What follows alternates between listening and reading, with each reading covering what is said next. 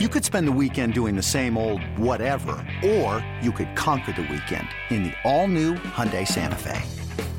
Visit HyundaiUSA.com for more details. Hyundai, there's joy in every journey. This episode of the Yankees Magazine podcast is brought to you by the MLB app. Yankees baseball is always live with the MLB app. Follow the action with game tracking and video highlights, along with up to the moment stats, standings, breaking news, and more. Download the MLB app today. It's your number one app for Yankees baseball.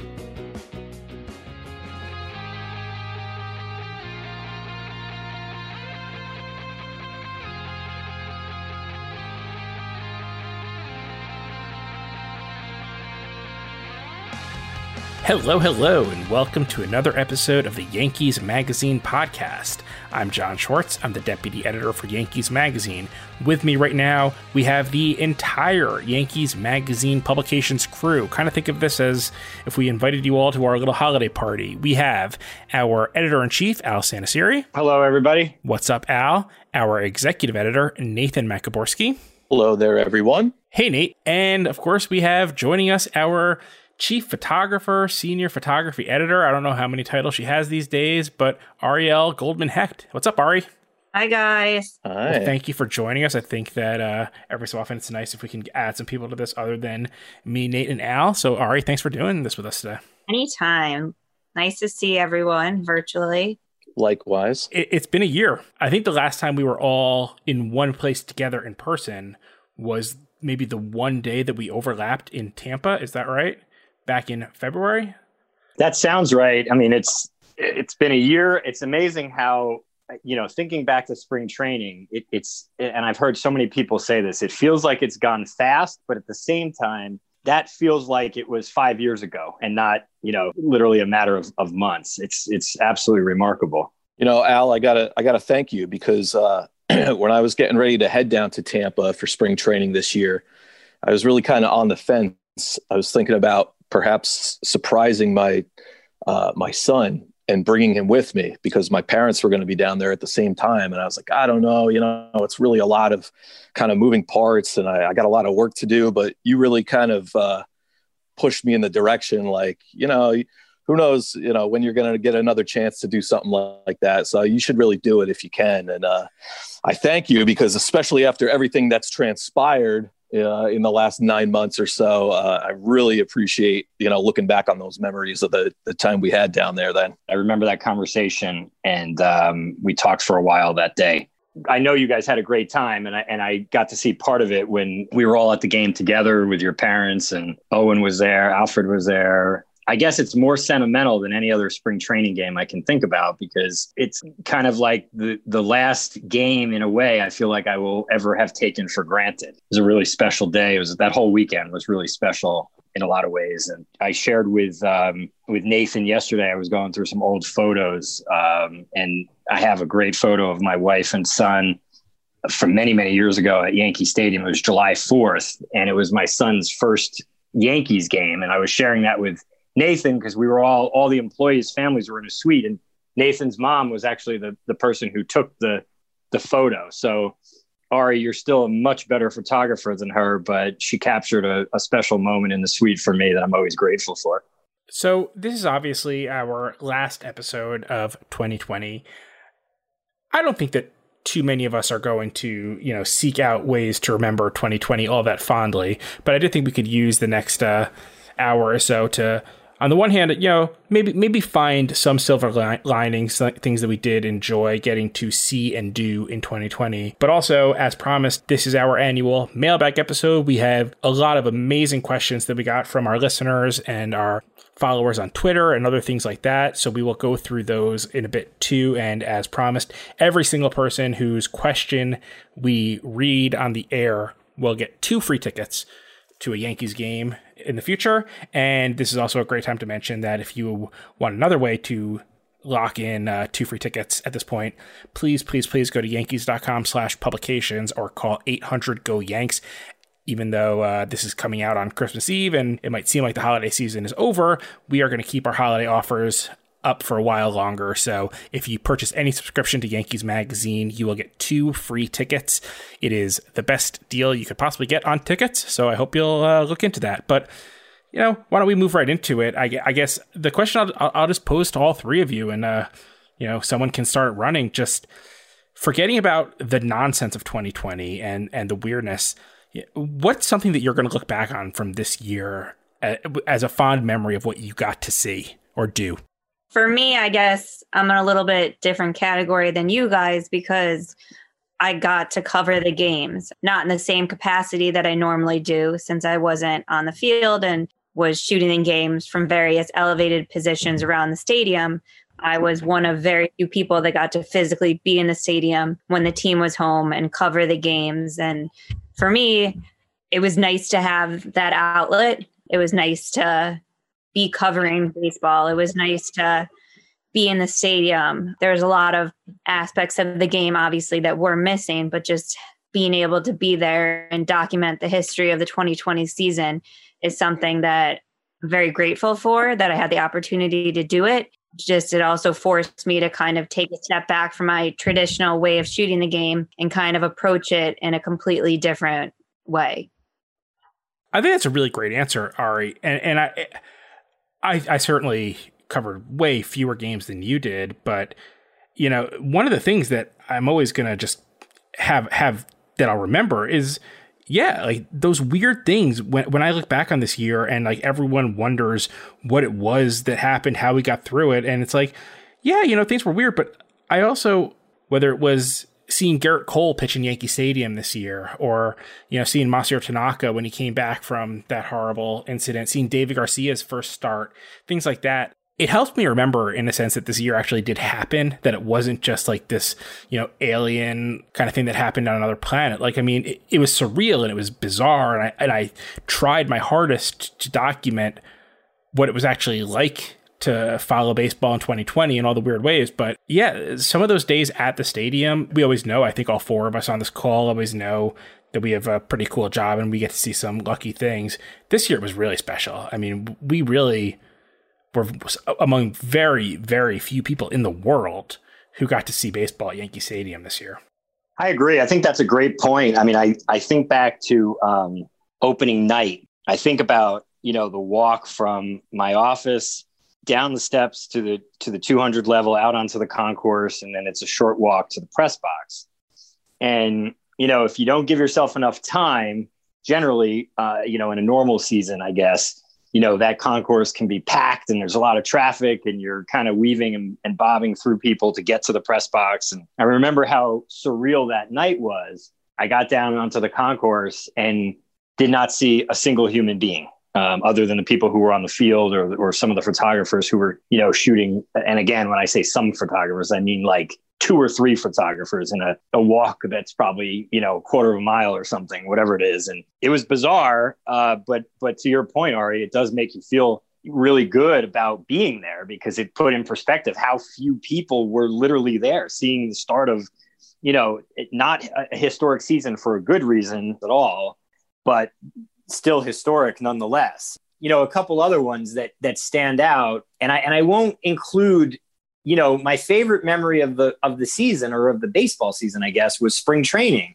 You know, the last weekend I was in Tampa, I, I wrote about this in my press box, how normal and how great everything was. You know, it was a weekend where, like we just talked about, Nathan and I had our families there and shared a lot of time together at the game and had so much fun. And, you know, the next day I ran the, the Tampa half marathon, did an, um, an incredible opportunity to interview Gerrit Cole and Gleyber Torres and spent like an hour with Gerrit Cole. And it was just this like crazy day. And, and all of that was accomplished by like, you know, 11 o'clock in the morning. And I, I will say that's probably my favorite day of the season, but I, I won't really count it only because it's, it was before you know things changed so drastically and in, in many ways that feels like it was still 2019 for me i mean you know i think one of the the proudest moments i had this year was just you know receiving the the 2020 yankees yearbook. You know for a while there we weren't sure you know when it was going to come out or even if it was going to come out. The season was just so uncertain but you know, we finally we got to opening day in July, and we were able to you know release the the, the magazine in August, and we were still kind of sitting waiting to see how things would play out. And uh, you know, once we kind of determined that okay, we want the yearbook to come out right at the end of the regular season, uh, we really had to crank it up a few notches. And uh, you know, the result uh, is just a publication that I, uh, I'm really proud of. I'm sure you guys are as well. Um, and just you know, the way we were we were all able to come together separately and uh, and get that thing produced. Uh, I'll just I'll always remember you know seeing it, holding the hard copy for the first time, and looking at that cover, and just being really proud of all the work that we put into it. That's such a great answer, and I think I, I know that all of us here share that. And yeah, I think this is true every year, but I think especially this year, you know, Ari, the work that you were able to do to make that publication come together alone this year as really our only photographer. And that doesn't just go for the action shots, that goes for things like the centerpiece of that publication this year, which was the team photo and things like that. The creativity that we had to use all year to figure out how to not only tell the stories, but also show the things that we're so used to taking for granted that you can just kind of go out there at any time and just grab a camera and go get the shot we need. Everything was harder this year. And if we did a good job of it, then I think our readers and listeners didn't always know how hard everything was this year, but that doesn't mean it wasn't. And there, there's Nate, like you, I find a lot of joy in looking back over the publications this year and remembering the difficulties in making them seem easy. And I will say, it's funny because Al, somewhat similar to you, when I look back at my best memories of this year, it's almost in the things that didn't have that didn't end up panning out because it makes me optimistic for the idea of getting to do stuff like that again. Um, you know, there was one six week stretch at the beginning of the year before the world collapsed where I was in the Dominican Republic with Jasson Dominguez getting to tell that story. And then a few weeks later, I was in London where I did some of my favorite interviews I've ever done because I was talking to Yankees fans in London about how they experienced the London series in 2019 and, you know, what the future held and all this stuff. And just kind of going around the city when it didn't feel real at the time. We didn't know where we were going to go, but obviously it was there. And yet, you know, I look back at that and those interviews, and I don't think we're ever going to have a place to run them. And it's a little bit of a bummer. But seeing how people from, you know, across the ocean experienced getting a little taste of Yankees baseball and how they were able to envision what it would mean for the future. And talking to MLB staffers in London about what they were doing to make it work and going to a sports bar a, Philadelphia Phillies themed, but whatever, a, a, baseball themed bar in London and talking to the owner there about, you know, get all the different team groups that come in and, you know, eat cheesesteaks and watch American baseball at like, you know, 2 a.m. I really hope at some point I get to go back to that story because there were stories in there that I wanted to tell. And it, again, it makes me optimistic to think about the storytelling that hopefully we get to do sometime in the future again.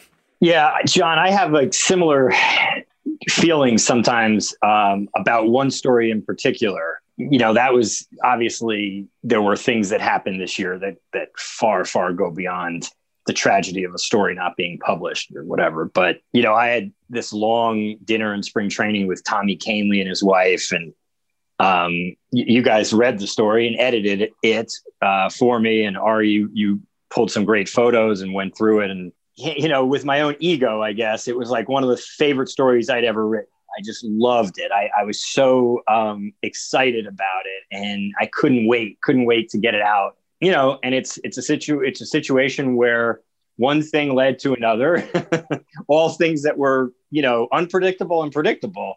You know, players get hurt, and, and then un- from the unpredictable side, you know, pandemic happened, and everything got pushed back, and all this stuff, and you know, and now we're, you know, we're talking about a player who's a free agent and the story probably, uh, unfortunately never sees the light of day, except, you know, like, you know, my, my family reading it or, or whatever. But mind you, it becomes the second Tommy Kahnle story you've written well, that will I, never see the light of day. Yeah. I wasn't going to bring that part up because uh, I, I want him to, to continue to, to, to like me a little bit and not think of me as, as too much of a jinx. But, but thank you though, for mentioning that. I, I really appreciate it. That was really kind of you, especially around the holidays. Thank you, John. Um, but yeah, it's just the way it happens. And, you know, at least in, in, in your case with your story, hopefully that'll be something that, you know, all those great stories within that story that the world does get to see because like other things you've written, I'm sure it's great. And, and uh, I, for one, hope to see it someday. Ari, while we uh, have you here talking to us about some of the photos, you know, if I think the cop out answer that I would give for, you know, the the best photo you got to take this year is the team photo because of all the backstory in it and because of how much went into doing it. I'm curious, is there any other thing that you specifically remember when, you know, you felt like you're you got to tell a great story with a photo this year? I mean, a team photo, you guys know it's normally not just me, it's a team effort from everyone in our department. Grounds crew helps me set up you know the risers the guys stand on and this year because of the restrictions you know obviously we couldn't have the guys on top of each other um, shoulder to shoulder. We couldn't have them in the location we normally did. So we had to improvise and scouting was you know something new because we've done the same background for you know however many years we've been taking the team photo. And it was just a whole and then added that I wasn't allowed on the field, you know, it was just a whole nother layer. But I think the team photo overall came together great. I have more gray hair on top from it, but we got it done. And I should point out, not to cut you off, I, I just want to point out, you know, obviously everything that we're doing with Yankees Magazine is we're trying to document the history of this team. But the team photo is really like that's something that you can go through just decades upon decades upon decades of Yankees team history, and it's it's kind of like the ultimate like just mileage post almost if you will from one year to the next. And there was a time when it just seemed that people were going to shrug their shoulders and say like look there's no team photo this year. Like there are bigger tragedies. But much like making sure we got a yearbook out with all the difficulty there there was something special in just saying you know what? It's going to take a lot of work and it's going to be hard but we're going to figure out how to do this because it's important. And i think it's really special that it happened. You know it came together and i think we were all happy with it. It was you know the same background ish that we normally use, just from a much further pulled back angle. But as in years past, it's a little tighter on the players. This year, it kind of showed the stadium more, which is what I think really made the photo stand out. But you're going to look at that and you're going to see, you're going to know always, oh, right. right, 2020. Right, right. And it looks like 2020. It doesn't look like any other year. It looks yeah. like 2020. And that's hard to do when it's just the players and you're trying to figure out who was there and who wasn't. This year, it's telling such a story.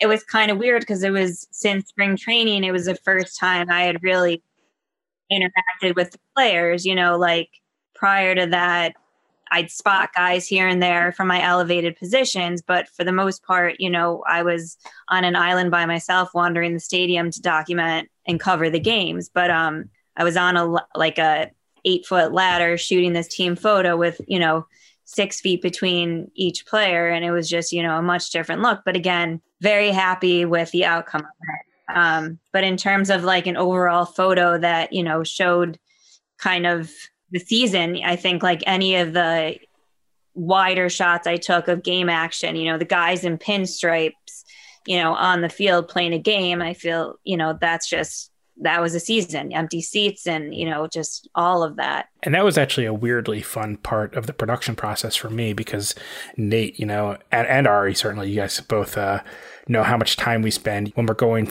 over like the seven photos that can go in a story and it's like well i hate i hate all the empty seats in this one or you know is someone going to get annoyed that there's an empty section in this one? Whereas this year it was like no no let's actually show all these like how many photos can we find where like the focal point of the photo is the empty seats and stuff? Like we're never going to get to hopefully we never get to do that again but it was interesting to get to show baseball from a different perspective this year than we're used to seeing it yeah, and it was you know what it was it was a challenge, but it was a challenge that I enjoyed because I've been doing this for many years now. And like I said, I was kind of forced to slow down with my approach to how I covered the game to tell it from a historic standpoint, but also keep it, you know, close to what I normally do by documenting the game and the story of the game. And it, was definitely an interesting year. And we'll see what 2021 holds for how we cover the games but you know i'm ready for the challenge again if it you know comparable to what we we had this past season. Ari i have a, a question for you while we're on that subject. So um, you know clint frazier was recently on deep to left and he talked about you know the difference of playing in front of empty stands. And he had some really interesting comments on it. And I've noticed just from afar watching games on TV, the difference in like the announcers' voices without the crowd there. It seems like when big moments happen, the announcers are not as enthusiastic as uh, they normally are uh, across all sports. For you, did you notice a difference like in shooting games when there's no crowd involved? Like was there a, a, an adrenaline factor that you didn't know existed until it was taken away or anything like that? Like how much of crowd reaction impacts what you're doing down there? For me i'm looking through my lens. So you know depending on if i'm tracking the batter if i'm tracking the pitcher you know like the, the reaction of whoever i'm tracking is going to help me dictate what just usually what happens so a lot of times I didn't know what was happening because there was no crowd besides that like sleep sheep kind of like, you know, fuzzy noise that they played. So it was very hard to tell what was going on. I, I, don't know what it sounded like on TV so much, but like for me, a lot of how I know what is going on is based on the reaction of, you know, the home team. When I'm on the road, you know, obviously the home team isn't going to be in favor of our team, but like when we're in Yankee Stadium, I know if it's good, bad, or ugly. I hope that we never have to do it this way again. Who knows what 2021 holds? I think at the very least, uh, for all the frustration, for all the difficulty right now, it is easy to see some light uh, peeking, peeking through the tunnel. So, you know, guys, I, I know that I enjoyed, even under these weird circumstances, trying to tell the story of the 2020 season with you. And I look forward to uh, doing the same in 2021, hopefully uh, with a bit more interaction and a bit more time together. But why don't we take a quick break and when we come back, we get to do one of my favorite things every year, which is our mailbag episode, because this year, more than any before, we have some amazing questions to get to, so stick with us. Hi, this is Aaron Judge. You're listening to the Yankees Magazine podcast.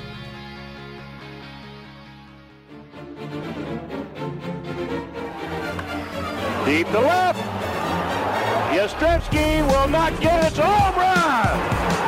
Hey, for Bucky Dent. The Yankees now lead by a score of 3 to 2. Hey folks, it's Bucky Dent. I'm proud to be part of a new podcast on Yankees Magazine Podcast Network called Deep to Left with Bucky Dent.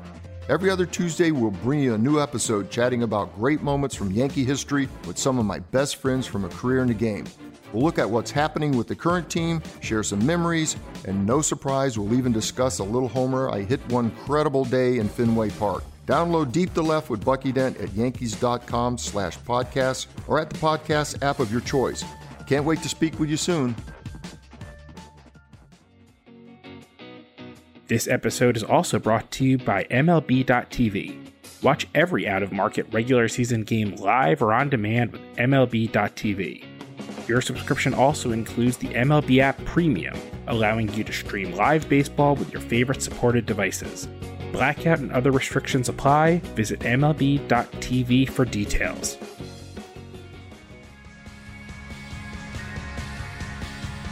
Welcome back. Thanks for sticking with us. And it's time to uh, head to the mailbox and open it up and see what we got in here this year because Yankees fans have sent us a ton of great questions to answer.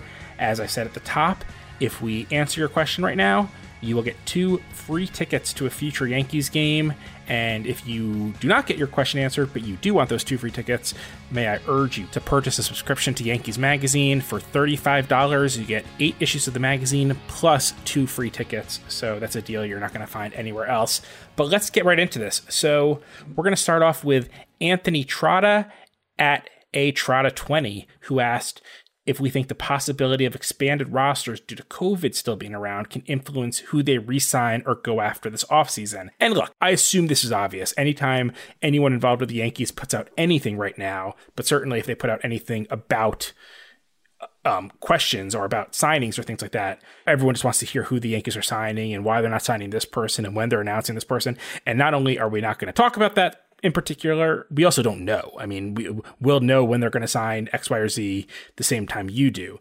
But I do think this is an interesting thing to talk about because one thing that I I feel is kind of hanging over this offseason a little bit is that there's still a lot of questions about roster size for next year, for example, and you know the DH in the National League and things like that. So I think that the answer to Anthony's question, for me at least, is definitely yes. But not only is it going to influence who they resign or go after in this offseason, I think what you're seeing right now is that it's going to impact when people resign because I think that there's a lot of information that still needs to be settled. Yeah, I think that the DH question certainly needs to be answered first because if I'm a National League GM, I'm kind of sitting there wondering how I need to go about constructing my roster going into next year. And I think, although we know obviously being an American League team that will have the DH, uh, you know, if Cashman's looking to make trades with the National League team, uh, that's a pretty big question that needs to be answered. For sure. So I think that that's a, you know, like I said, uh, if you're if you're hoping that the answers to these questions are yes, the team is going to announce this signing on this date, and wait until you see the trade that they just pulled off. Uh, th- th- that's not what we're here to do. But it's a great question, Anthony. Thanks for asking it. I do think that there is definitely an impact right now on the uncertainty of roster construction on, on what we're seeing. So, you know, again, I, I, that's probably un, unsatisfying in some ways, but stick with it. Eventually, there will be, you assume, a baseball season, and there will be rosters, and the Yankees will have a team on the field. So, hopefully, a couple hours at least before then, you know what the Yankees team looks like. Next question we have from Corey Clark at Corey Clark Radio. In he asked uh, in particular, in your two decades of MLB coverage, what's your most memorable day? And I, I, I, would love to put this out to everyone. Al, why don't you go first? What's your most memorable day of MLB coverage? Corey, that's a great question, and you know one that I enjoy thinking about and, and certainly enjoy answering. It comes down to a couple different days. the The true answer is uh, November 4th, 2009, uh, because that was the night that, you know, we won the World Series, the 2009 World Series. And as a person who longed to, to work for um, a professional sports team since he was a, a child, literally, having the opportunity to, you know, in a small, small way, be a part of that, that was absolutely spectacular. I remember so many details about that night. I remember the party in the in the Legends Club with our front office after the game. I remember being on the field after the game. Just just those memories and, and sharing it with you know with my wife, um, with my dad, and, and with my cousin who was who had flown out for the game. I guess just that you know post game those hours after the game and i've asked so many players in interviews you know what were those hours after winning a championship like for you? And I guess I've asked that question a lot more since then because it's just fun to compare and and just think about it because it's it's unlike anything else. And the other, you know, event that that was really special to to cover at Yankee Stadium was was Derek Jeter's last game, and I don't really need to share my take on that that much because it everybody who is a Yankees fan and probably listening to this podcast was there, uh, you know, was there in, in spirit or, or in person and, and saw how amazing that, you know, that ending to his career was um, just what, what transpired on the field. Um, I went to Fenway Park a couple days later for his last game. I had my, my son who was seven at the time, I think, um, sitting on my lap, you know, watching, you know, Derek's last, um, uh, last at bat. And, and of course, those are, are special and, and spectacular uh, memories. And then away from Yankee Stadium, interviewing George Bush and, and, Bill Clinton on separate occasions, but for for our Art of Sport piece, doing those pieces with them and with each of them, uh, you know, sitting with with each of them for for upwards of a half hour. Those are are memories that I I take with me forever. Um, so, uh, Corey, I, I, that was probably a little bit more lo- long winded than you uh, wanted, but I couldn't leave any of those those things out. I mean, I I can't say one specific day, just like Al. I mean, there's been so many amazing memories, but definitely November 4th, 2009, after the World Series. But I'd also say the final game at the old stadium in 2008. We spent so much time that season just documenting as much as possible. Nathan spent a lot of time with me wandering the stadium, shooting the stadium from different angles just to, you know, photograph every nook and cranny of that stadium um, before it was torn down. It, it's very hard to pinpoint just one specific thing. Um, the travels that the job has afforded me going to the DR after we won the World Series, like a week before I got married to go on the trophy tour, going to Curacao with Al and doing the stuff with Didi and Curacao. And then for like a personal thing was Jeter's final year. I was very, very pregnant with my second child. And my goal was to make it to opening day, April 7th, 2014, um, before I went on maternity leave. And I made it. I didn't have my child that day. I had her three days later. All of us, had, all of us had a heart attack that day watching you out there. But I was just having my water didn't break and you know ruin the pregame ceremonies. But I made it that opening day, and then I came back after maternity leave for his final game, which Al spoke about, and it was just one of those like scripted moments that you couldn't even like script yourself if you try, but it was just, you know, picture perfect. And only way Jeter would go out, you know, at Yankee Stadium like that.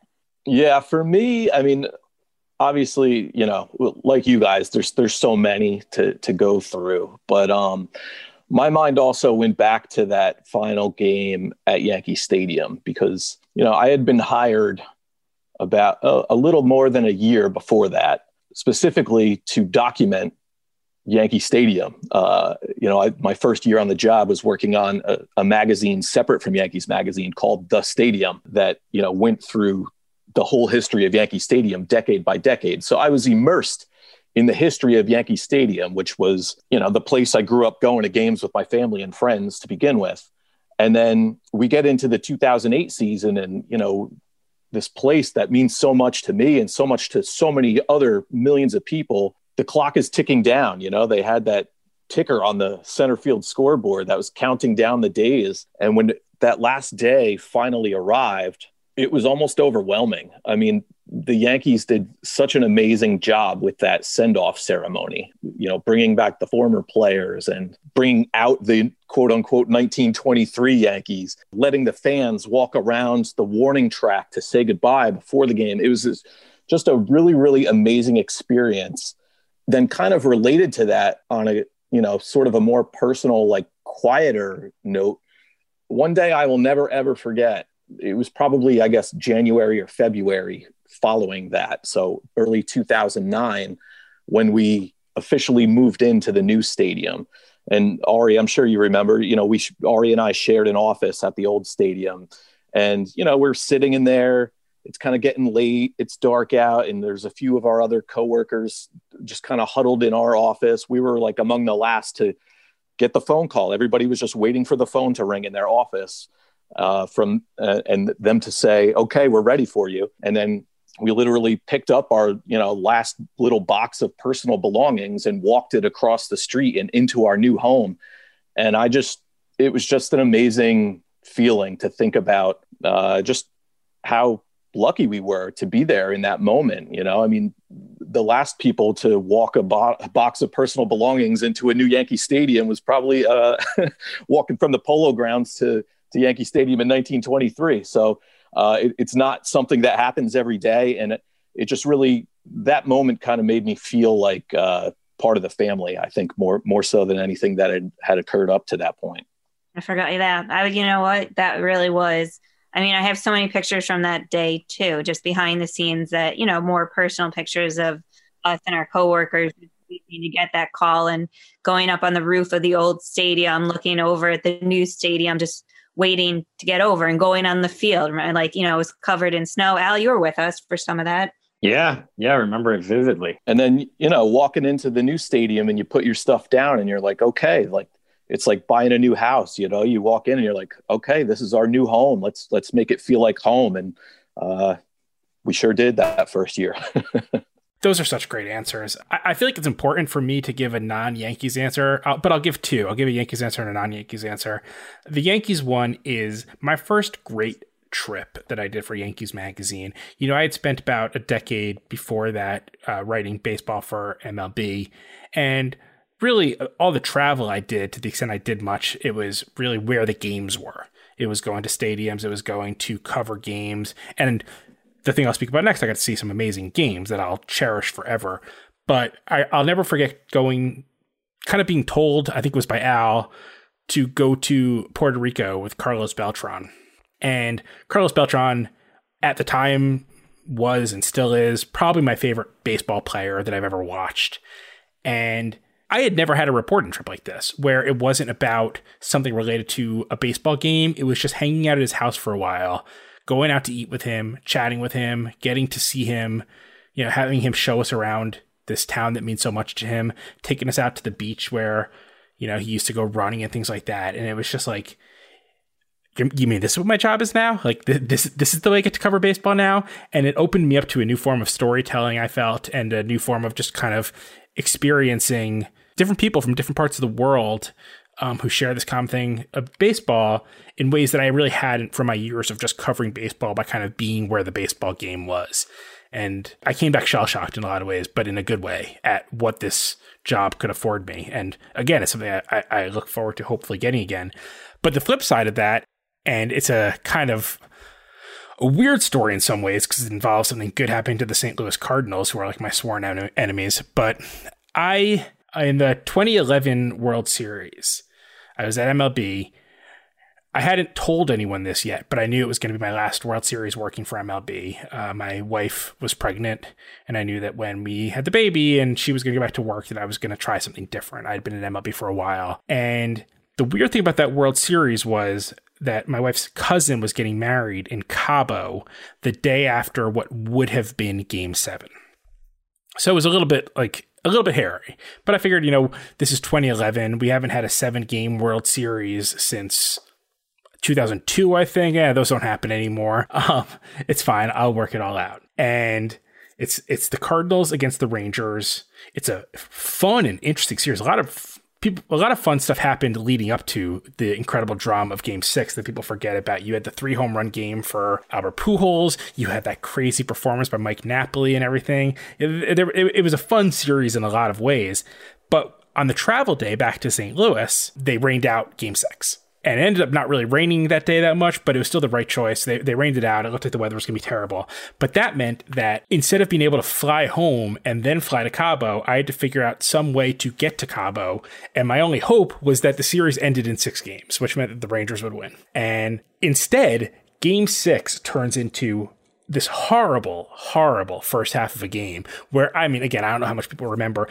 Balls were bouncing off people's heads. There were like seven errors committed in the first five innings. It was just this gross game. And then all of a sudden, you have in the ninth inning the incredible comeback by the Cardinals and I, I will never forget. I'm I'm watching this happen, knowing that like my plan to go to celebrate like you know the World Series ending in Cabo is just dying because the Cardinals of all teams are coming back, and yet how could I possibly not want to see the series go seven games? And I've always been very partial, especially when I'm neutral in any series. I, I just want the home team to win. A home clinch is a million times better than a road clinch. Uh, the energy, all that you want if you're at a game game as a neutral fan is for it to be for the fans to be into it and exciting. I will never forget the sound of Busch Stadium when all of a sudden it became clear that Nelson Cruz wasn't going to catch that ball.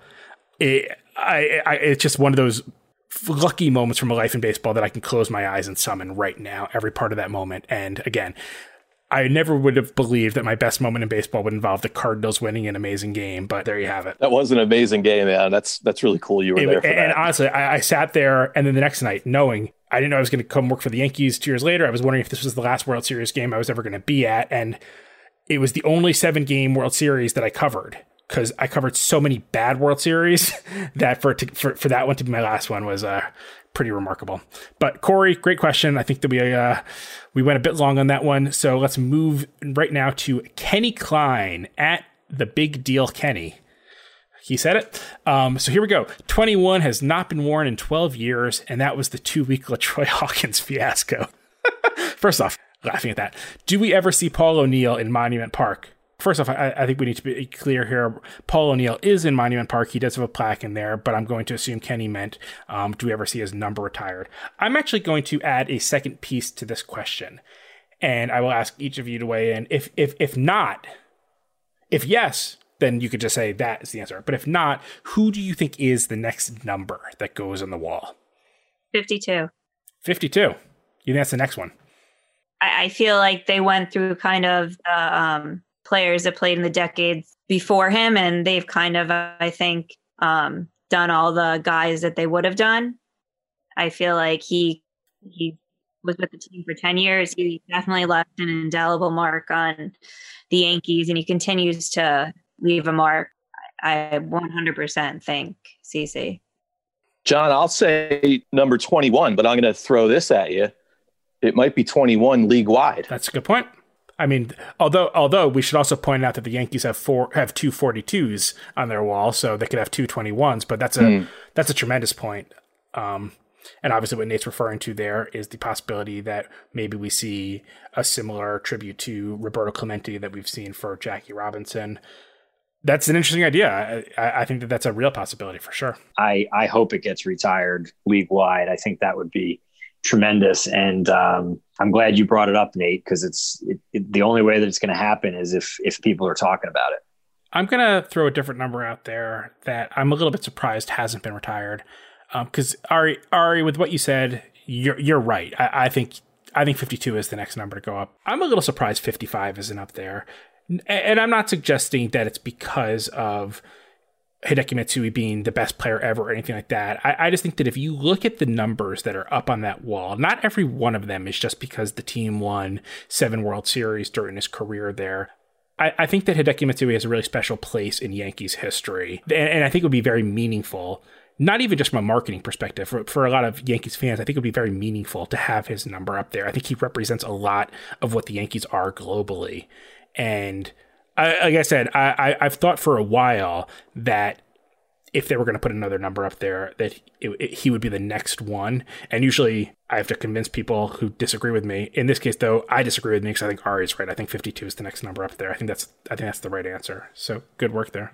I'm going to agree with her too. And the reason I, I do agree is because of longevity. You know, I mean, I think what the contributions that Hideki Matsui made to the Yankees were great, especially you know with uh, a signature moment, and and and also like you said, Jon, what he represents from a global standpoint, doing all the things he did. The only pushback I have with him, and, and that I'll say about, uh, and he was one of my favorite players that I ever covered, and personally as as well. But you know, when you look at somebody like CC Sabathia, it's nice when the player's done it for a double digit number of years, you know, and and that's what he did. And there were ups and there were downs, but there were, you know, there was perseverance for more than a decade. And um, to me, that's the biggest the biggest reason. And I'm going to throw one other one out. It's not going to be the next number. It's kind of a wild card, and it could happen someday. And again, for the same reason, he's been a great,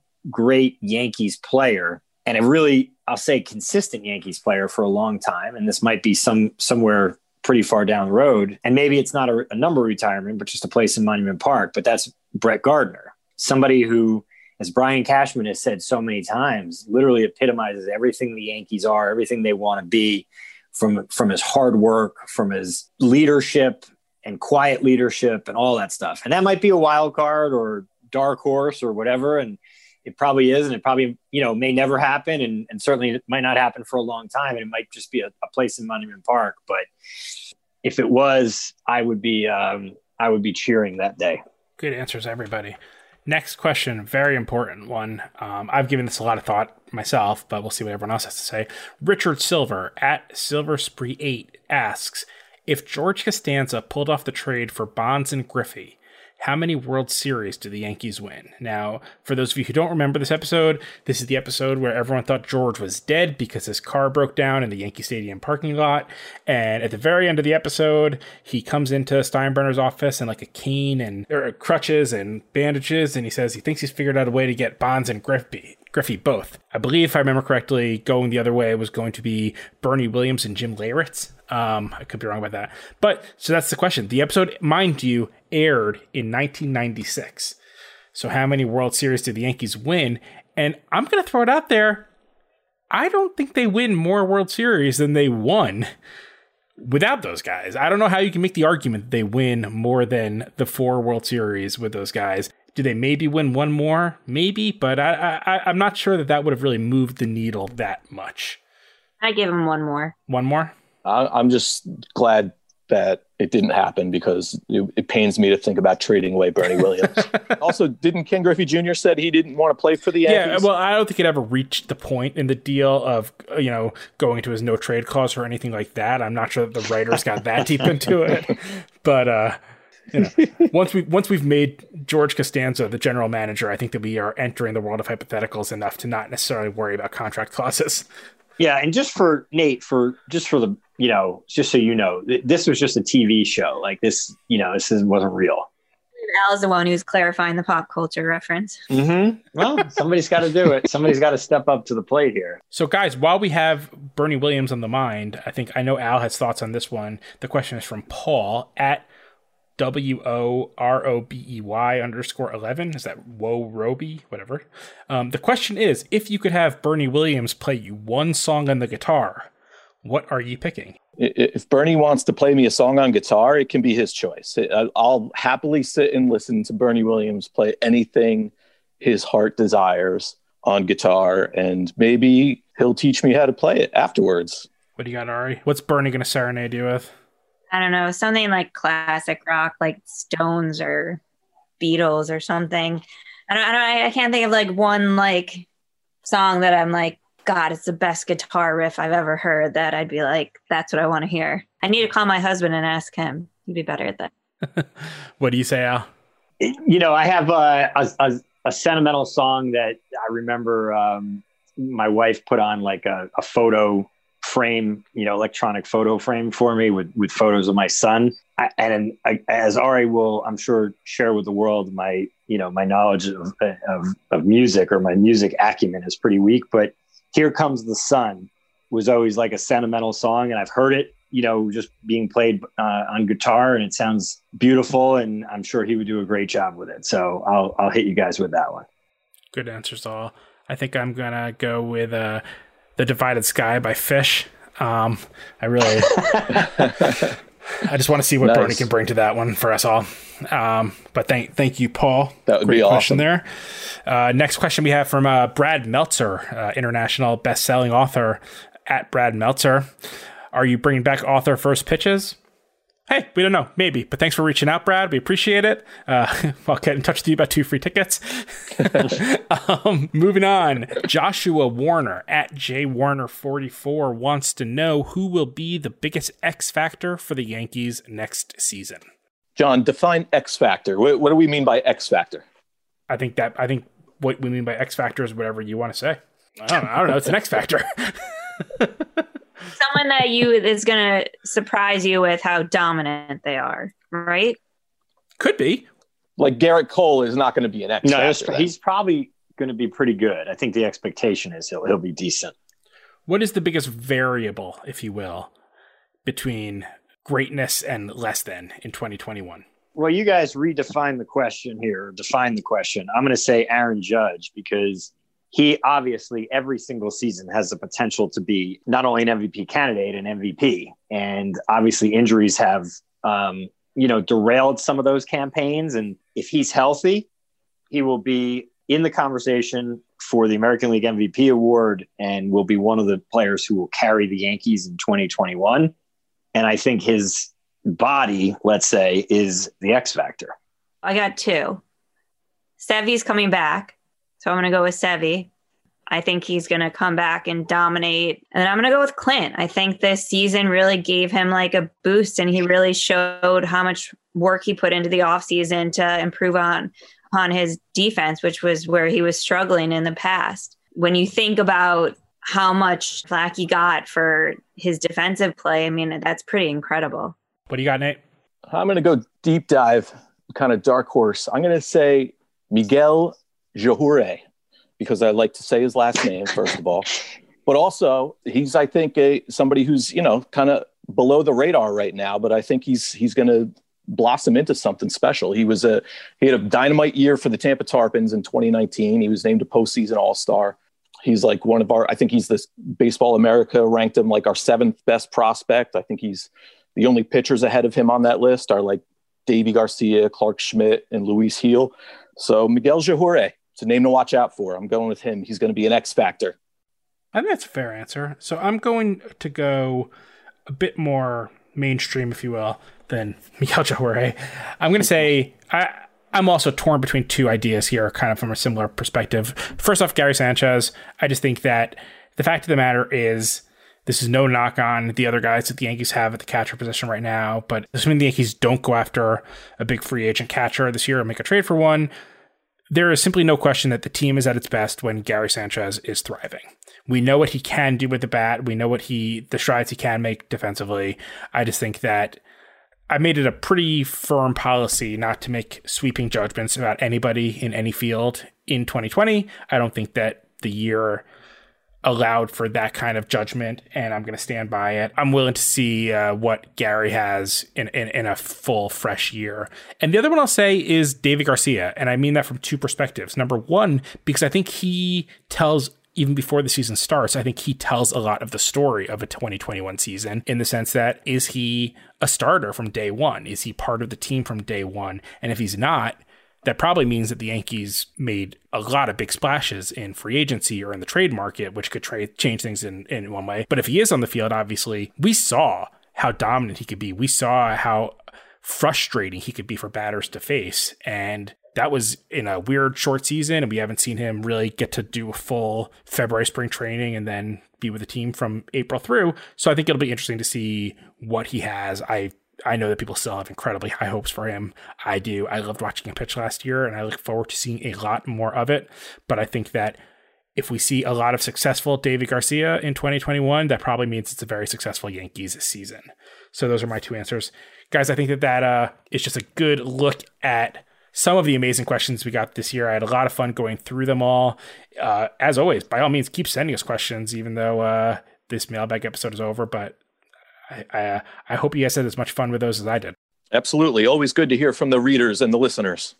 Very true. So that is the end of 2020 for the Yankees Magazine podcast. Guys, can't thank you all enough for being part of the ride. Ari, thanks for joining us this time and the other couple times you came in this year, but it has been it's it's been a year to forget in a lot of ways, but uh, it's fun to look back at the things to remember, I guess. Thank you for including me and happy, healthy to everyone, to the listeners, to you three, and may 2021 be a little less dramatic as 2020 was. Absolutely. Everyone, thank you for listening. Thank you for participating. Thank you for subscribing. Thank you for telling all your friends to subscribe. And I hope that uh, you guys just have a really pleasant end to your year. And then I hope you have a 2021 that makes you forget about all the misery of 2020. So let's uh, let, let, let's move into 2021 together and uh, let's not look back. But for everyone, thank you for listening. Thank you for being a part of this. And before you go, I just want to tell you more about the Yankees Magazine Podcast Network. If you liked hearing from us today, you should also check out Deep to Left with Bucky Dent, our newest podcast that Bucky hosts. The most recent episode features CC Sabathia talking about his HBO documentary Under the Grapefruit Tree. It premiered on December 22nd, but you can find it now on HBO Max. I urge you to do so. It's great. If you're not subscribed, what are you waiting for? We're available wherever you listen to your podcasts or at yankees.com slash podcast. Leave us a review or leave us a rating. You can even send us your thoughts over email, podcast at yankees.com. And for our Yankees Magazine subscribers, we're so grateful for your help in keeping our magazine going. If you're looking to renew your subscription or to start a new one, there's no better time than right now. We have incredible offers available that include throw ins like free tickets, commemorative magazines, you name it. You can even buy a package that includes the ability to participate in a segment on a future episode of this podcast, which is a really cool offer. Call 800 GO YANKS for details or visit yankees.com slash publications. Plus, if you'd like to see our content online, get a taste of it at yankees.com slash magazine. That's it. See you next time. Merry Christmas, Happy New Year, and go Yanks. Hi, this is Luke Voigt. If you like what you're hearing, why don't you rate and review us? And while you're at it, tell your friends to subscribe. Thanks so much, and go Yankees. The MLB Ballpark app will complete your next visit to Yankee Stadium. Buy and manage game tickets, redeem special check in offers, access exclusive content, and much more. Download the MLB Ballpark app today. Hey, Rob Bradford here. You guys know I'm always up for a good MVP story, and one of the best stories is Wasabi Technology. Wasabi is the world's hottest cloud storage company, and it's become the go to provider for professional and collegiate sports teams, including 20 Major League Baseball teams like the Red Sox and NHL teams like the Bruins and Vancouver Canucks. Even the Liverpool Football Club is getting in on the Wasabi action. So, why is Wasabi the MVP? Well, Wasabi was purpose built to free businesses from skyrocketing storage costs and unpredictable transaction fees that the Amazons of the world are charging. In fact, Wasabi is up to 80% less than those hyperscalers and doesn't charge a cent for businesses to access their data. From Wasabi's AI enabled intelligent media storage, Wasabi Air, to the industry's only cloud storage service with triple protection against cyber criminals, data deletion, and ransomware, Wasabi's taking the lead in driving innovation in data storage and helping sports teams to unleash the power of their data. Wasabi, another Boston based championship team.